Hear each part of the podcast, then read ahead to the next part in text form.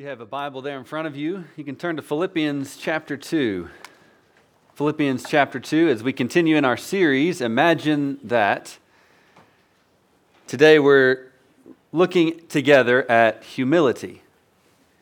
Humility. As we begin, I want to read with us from Philippians chapter 2, beginning in verse 3.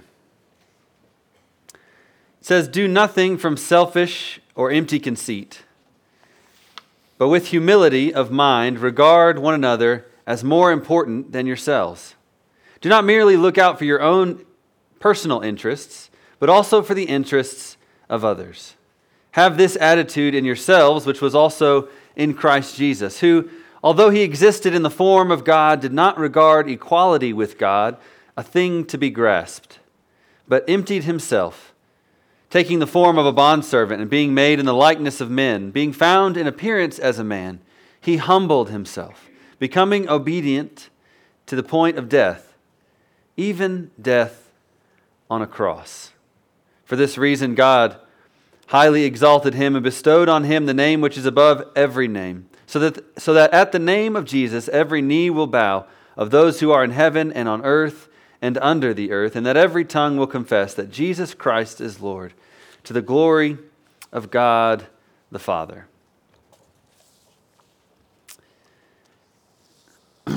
this evening, we consider together this one quality or characteristic that seems to be at the crossroads of all the others.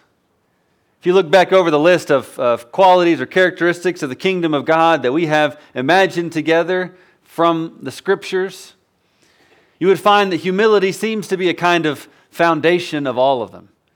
If you want to be obedient to God, you have to find yourself below Him. If you want to sacrifice for others, you have to have a desire to serve them, to put others' needs ahead of your own. The early church father Augustine said, Do you wish to rise? Begin by descending. You plan a tower that will pierce the clouds lay first the foundation of humility. And so we come to the most appropriate place in all of the scriptures to be reminded of Christ's example of humility in the most literal sense for us. This hymn in Philippians chapter 2. Now, the truth is, though, when it comes to this little hymn in Philippians chapter 2, uh, we kind of sing it sometimes a lot like we sing some songs in our hymnal. Yeah, the, the first half, that is, it, it seems to be in two stanzas. And that first verse of this Philippian hymn gets treated like verse number three in your common hymnal. Gets kind of lonely. Now, I'm not advocating that we need to start singing all four every time. That's not me. I heard an amen, a second, a motion passed. Unanimous? Okay. But you know, sometimes we favor certain verses over others. There are some hymns in your hymn book I could recite verse 1 and 4, but I couldn't tell you verse 2 and 3. They don't get picked very often. And I'm not saying we don't uh, read all of the Christ hymn in Philippians chapter 2 every now and then, but we sure enjoy the second verse more than the first. You see, Christ is humbled first, and then he is exalted in verse 2. And we like to sing the song of his exaltation. Bestowed on him the name which is above every other name. We much prefer that to stanza number one. Have this attitude in yourself which was also in Christ Jesus. We're quick to move on to the Christ who's lifted up and spend less time on the fact that God Himself was lowered down.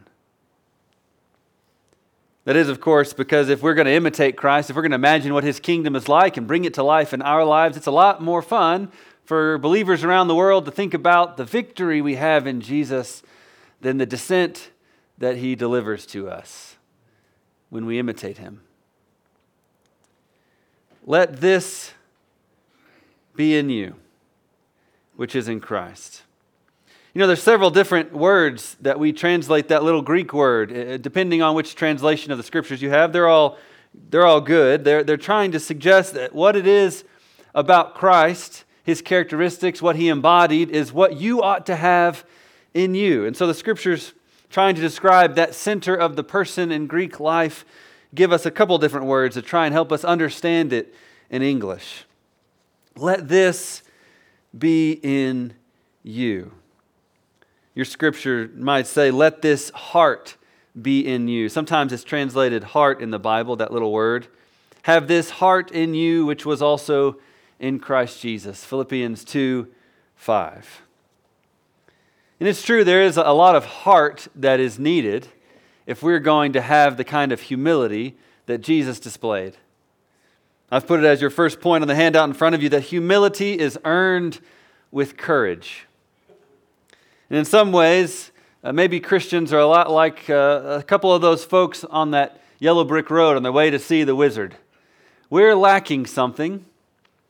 And maybe what we need more of to imitate Christ's humility is courage. You see, courage, uh, humility in, in Greek life, in even the day of Christ, was not an, a virtue that was applauded. No one ever went around praising all those who made themselves low. It was not popular in the Greco Roman world, it's not popular today. Nobody is excited about lowering themselves. In fact, the famous philosopher Aristotle used to critique humility in this way.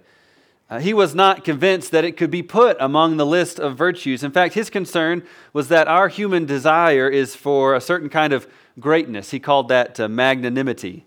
You know, our, our greatness as humans, our pursuit of that could too easily be suppressed if we were to make humility or humiliation a virtue.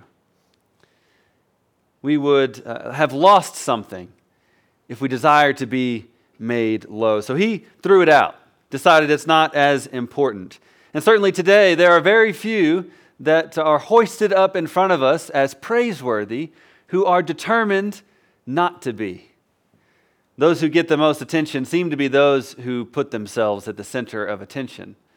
We rarely uh, place as leaders or become excited about with fame those who've made themselves truly low.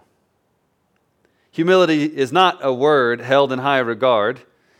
It carries with it a sense of low self esteem, or worse, powerlessness, a subjection to authority. And in our modern world, and even in the, the legacy of pagan Greek and Roman philosophy, this is just not acceptable. And in that world, along comes Jewish and Christian thought who seem to suggest something entirely different. Following the example of Jesus, even the first believers had the courage to say, You can find power in things that don't look like it.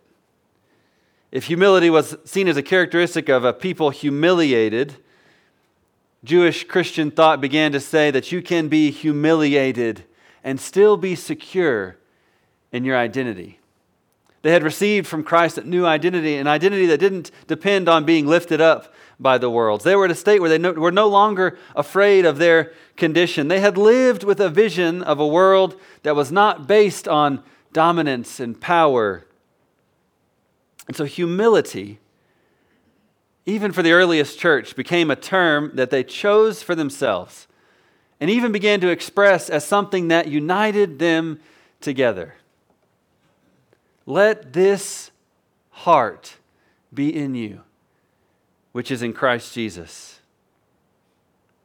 You see, to be humble in the Hebrew scriptures was a positive thing. I think of the words of the prophet Zephaniah, who said that, uh, who places in the lips of God the words, I will remove from your midst the proudly ones you shall no longer be haughty in my holy mountain, for I will leave the midst of you, I will leave in the midst of you a people humble and lowly. They shall seek refuge in the name of the Lord. Those who are left in Israel, they shall do no wrong and utter no lies, nor shall there be found in their mouth a deceitful tongue. You see, in the Jewish vision, in the Israelites' picture, there's no one proud left when God gets done with his work because humility brought them together in the common good for all. They were connected because they had all together been made low. And yet, in their lowness, they were secure in who they were in Christ. Taking on that form, I'm convinced, requires courage. They had to be willing to swim upstream, in a sense, to turn against the ways of the world and embrace a vision for life that only God can give. But it's not only a New Testament characteristic. In the four gospel accounts given to us Matthew, Mark, Luke, and John there are 89 chapters of, of biblical text. There's only one place where Jesus tells us about his own heart. We learn much in the four Gospels about Christ's teaching. We read of his birth, his ministry, his disciples. We're told of his travels, his prayer habits. There are lengthy speeches, repeated objections by his hearers that prompt further teaching. We learn about how he understood himself in relationship to the Old Testament. In all four accounts, we get his unjust arrest, his shameful death, his resurrection. But in only one place, Perhaps the most wonderful words ever uttered on human lips do we hear Jesus open himself up to his very heart. When he says to the humble laborer, Come to me, all you who are weary and heavy laden, for I am gentle and lowly in heart. You see, it's the same word there, that lowly. It, it could be translated, I am gentle and humble hearted. The one place where Jesus opens up to us precisely what his heart is all about, he says it is gentle and lowly. Jesus, himself lowly and humble, calls us in that passage to be yoke fellows with him. You remember to walk and work in tandem with him. In a world that exploits the humble, Jesus says, Make yourself like me, because I've taken on the cause of those who have been brought low. I'm in the yoke doing the work right alongside you. Jesus says his heart is lowly. And Paul says, Have the same heart in you that is in Christ Jesus. There's another way to translate it. Maybe your scripture says, have this mind in you. You see, heart and mind tend to be interchangeable in our translations of uh, Greek life because they didn't picture the mind as the thinking center and the heart as a feeling center. This, this word talks about the center of the will and, and decision making and judgment all together. And so sometimes we say this is more heart context here, sometimes more mind context. So your translation might say, have this mind in you. And certainly, having the mind of Christ is worth pursuing. That's why I've put in front of us our second point about humility is that humility is empowered by perspective. We have to be able to think about our place in the world properly, where we sit in response to God and, and ourselves and others in the world. These help us uh, find a balance between being people who are overly self deprecating. We certainly don't want to diminish our value as God's creatures.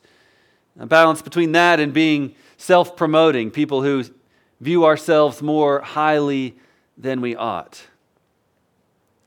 You know, four times, twice in each gospel, Jesus says that those who humble themselves will be exalted, and those who exalt themselves will be brought low. And the path of teaching in the scriptures on this downward movement is clear over and over again. It seems like at every page, the Bible is suggesting that those who follow God ought to be made a little bit lower. Mary says it in her song in Luke chapter 1 that there's an exaltation of the ones made lowly. Jesus' parables over and over again talk, to, talk about the acceptance of unacceptable people. Paul picks up the Philippians 2 hymn. The letters of James say the same thing, and Peter locates discipleship right in the middle of the lowly. Over and over again, the scriptures keep taking us downward. But early Christians were also aware The followers of Jesus have in mind a picture of those who will be exalted in the end, of the Lamb slain on the cross as our image to imitate. Revelation 5 says, I looked and I heard on the, around the throne and the living creatures and the elders and the voice of many angels, numbering myriads of myriads of thousands of thousands. Worthy is the Lamb who was slain to receive power and wealth and wisdom and might and honor and glory and blessing. It turns out that humiliation is not something to be avoided, as the world would say, but can, in the scripture's view, be a, something that leads to glory, something that leads to being like Christ. It is the way of following Jesus. Humility, when balanced appropriately, helps us perceive our place in God's family. We have the proper value of our own lives, of others' lives in relation to us, of God above all. When we have the right perspective, we don't think of ourselves more highly than we ought. German theologian Karl Barth, perhaps one of the great thinkers of modern theology, wrote uh, many volumes collectively uh, in his the- greatest theological treatise called Church Dogmatics. Uh, he, he wrote in there about a dream he had of, of dying and arriving in heaven. You know, as the dream goes, like many of those heaven scenes, he gets questioned by Peter at the gates Who are you? He says, My name is Karl Barth, which carried behind it a certain meaning. You know, Karl Barth, the one who wrote volumes about church theology. What have you done? Peter asks. I taught theology, Barth answers. Well, what have you written? He's asked. He answers, Church dogmatics. Can I see it? Peter says. Well, Karl says back to him, it's kind of a whole shelf. It, it is. It takes up a whole bookshelf, volume after volume. Peter says, It's big, isn't it? Yes, Karl Barth said in reply. To which Peter said, Well, here is a little red wagon. Put it in, and now pull it up the street. And in Barth's dream, the next thing that happens is he takes his life's most significant accomplishment, one which exalted God as, as being wholly beyond us, one worthy of worship. He puts his whole shelf of a book into the little red wagon and begins to pull it down the streets of heaven, where angels upon angels lining the street all together begin to laugh out loud. You see, true humility understands ourself in the proper perspective.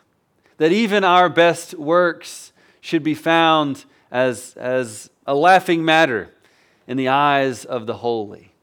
And at the same time, we know that God does not create us as worthless, but makes us in his own image. We find the balance between making ourselves low and lifting ourselves too high so that we can have the same mind that Christ had. The third thing I've put in front of us is that humility is expressed in simplicity. If humility is about having the courage to live with these characteristics that the world hardly even knows, and if it's found in having the proper perspective, we can see it visibly, tangibly, in a life of simplicity. People who have themselves in the proper perspective, who know their place under God and, and alongside other people, refuse to allow themselves to have too much distance between those in need and their life. Donald Kraybill wrote a little book called The Upside Down Kingdom, and in it he held up as an example a people group who seemed to understand this kind of simplicity better than most of us. The most visible examples of this kind of humble simplicity today might be found in the Amish. You know, they avoid luxuries, ornamentation, modern conveniences, believing that humility requires a visible and practical simplicity. They take it all the way. Now, we're not going to walk out of here all together and throw our keys in a bowl and walk home. But we can hold up people who have taken a certain belief all the way and admire it for what it teaches us. Kraybill writes that the size and number of mirrors in a society indicates this cultural importance attached to the self. So it's not surprising that the mirrors found in Amish homes are smaller and fewer than those found in modern ones. Whereas moderns are preoccupied with finding themselves, the Amish are engaged in losing themselves. The Amish work just as hard at losing themselves as moderns work at finding themselves. Either way, it's hard work. Uh, although uncomfortable to moderns who cherish the flowering of individuality, losing the self in Amish culture assumes a dignity because its ultimate redemption is the gift of community. In a community like that, the goal is to become less of myself so I can become more of us. That there is a kind of simplicity and connectedness that comes with being made low.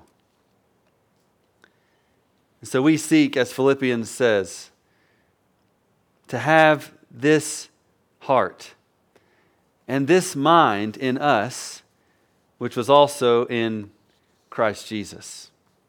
But you know, there's another word, uh, perhaps the best word, for which we can translate that little Greek word in Philippians 2 5. It's the one that my Bible uses. Maybe it's the same one that yours uses. Have this attitude in yourself, which was also in Christ Jesus. An attitude.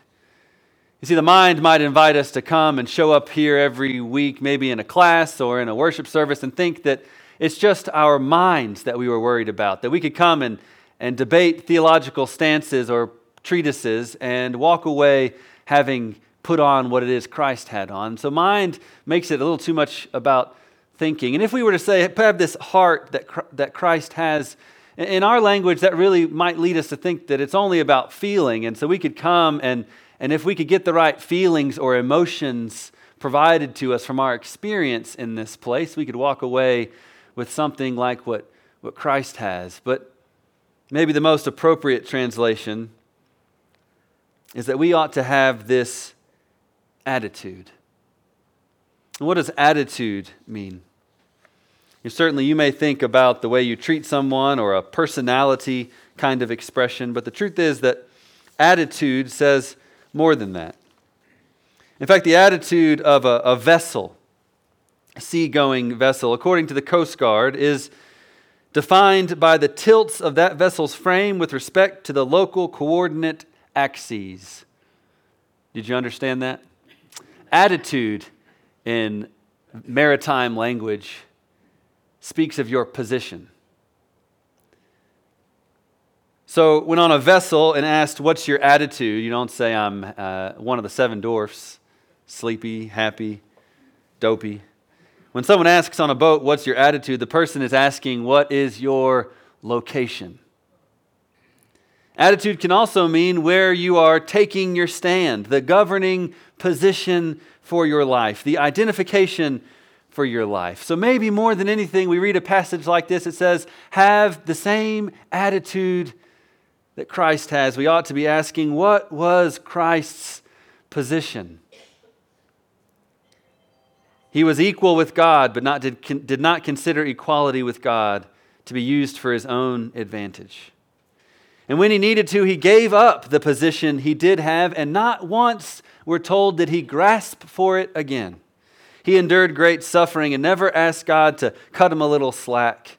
It's why Peter didn't understand when Jesus talked about suffering. It's why in his final moments he picks up a bowl and a towel and washes feet because he gave up his position and he assumed a new location.